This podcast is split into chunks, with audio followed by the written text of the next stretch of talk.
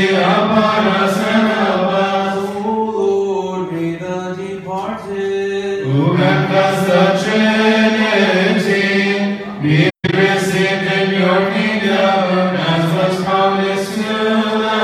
thee. In the name of the Father, and of the Son, and of the Holy Spirit, one true God. Amen. Welcome to each and every single one of you to the great feast of the Holy Cross. We celebrate this feast today in commemoration of the discovery of the true cross in 326 AD by Queen Helen, the mother of Emperor Constantine, as she takes a pilgrimage to the city of Jerusalem. There, when they discovered the true cross, many came to worship it, to adore it, to venerate it, and they were healed from their sicknesses, diseases, and infirmities.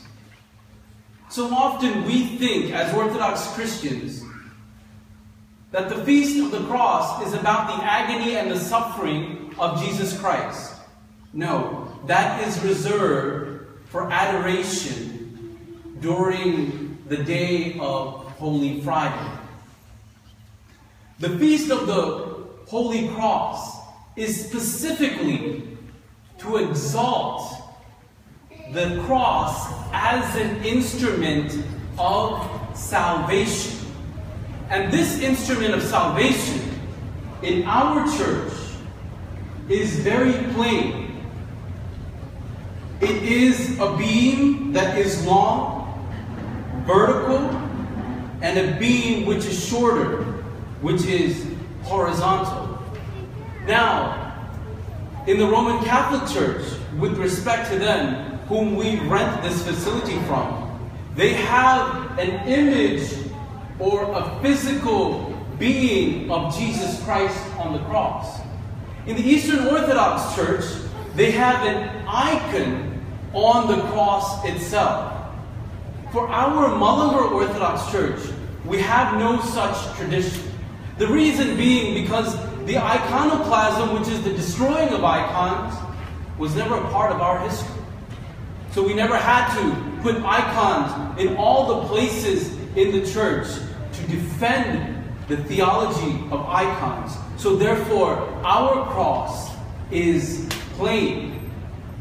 Now, growing up as a young boy in the Malankara Orthodox Church, I often ask myself, why a plain cross? Why does it look so plain? Without any image, without any person on it crucified. And the Lord gave me an insight which I want to share with you today. And the insight is this that when you look at this cross, you have to see yourself crucified on it. It brings to life the words of the Apostle Paul I have been crucified with Christ. Not next to him, not beside him, not after him, but I have been crucified with Christ. In other words, we go back in time at the moment of the crucifixion and we blend in with the crucified Christ, and his crucifixion becomes our crucifixion. And then again, the words of Jesus Christ come alive at that point, for me especially. If you wish to follow me, you must carry your cross. You must carry your cross.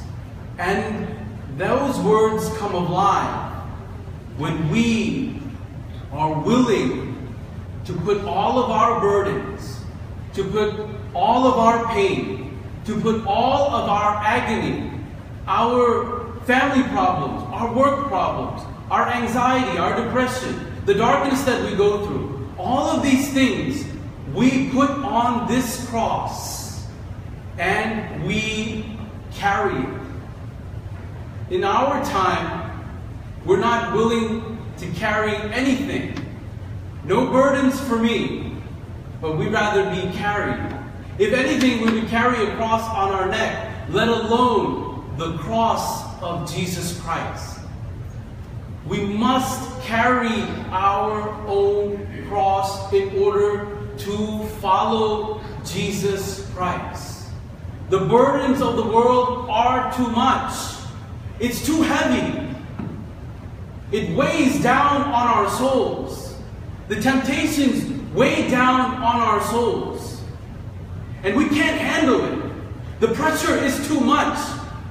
We are moving away from God because of that pressure. We're not willing to carry the burdens of our time. We're not willing to take the heat. We're not go out there and be witnesses for Jesus Christ because we're not willing to carry our cross. We want others to carry it for us.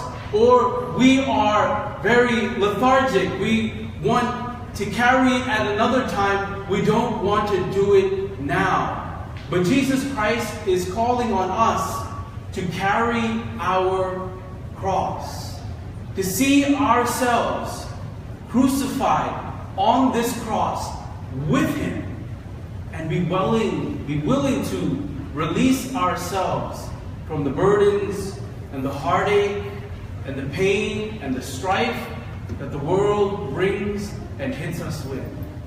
In order to do this, we must have a vertical relationship with Jesus Christ. You have to have a relationship with God. Just as the feet of Christ went all the way to the head of Christ, so also our relationship with God must go from earth all the way to heaven. Our relationship with God develops our relationship with others, just as his arms stretch from one end of the vertical, of the horizontal beam to the other end. We must also stretch out our arms to others, for those who are in need, for those who need our help, for those who need prayer, for those who need understanding. This is what a Christian does. Don't just look at the cross. Carry the cross. Sometimes I wonder if we should just remove that cross from our neck. It's a totally a worthless thing. We carry it around, but we are not worthy to carry it because we're carrying our burdens, our sin, our temptation. I'm not saying that you have to be rid of any of that. No, we are human beings and we have a lot of it, especially myself. But be willing to carry it. And Jesus Christ will help you carry it. He'll help you along the way so that you don't fall. So that if you do fall, He'll carry the cross with you. He'll help you along the way. Let us bow our heads in a word of prayer. O Heavenly Father, we come before you in the presence of your name, Jesus, of your Son, Jesus Christ, whom we glorify and we worship today. We worship the cross because the cross is our salvation. The cross is our redemption. And Lord, we know that when you died on it, that you died for our sins, and when you shed your blood, that you forgave us of all of our transgressions, both past, present, and future. We thank you for that forgiveness. As we celebrate this festival, we ask that your presence be here, now and always and forevermore. Amen.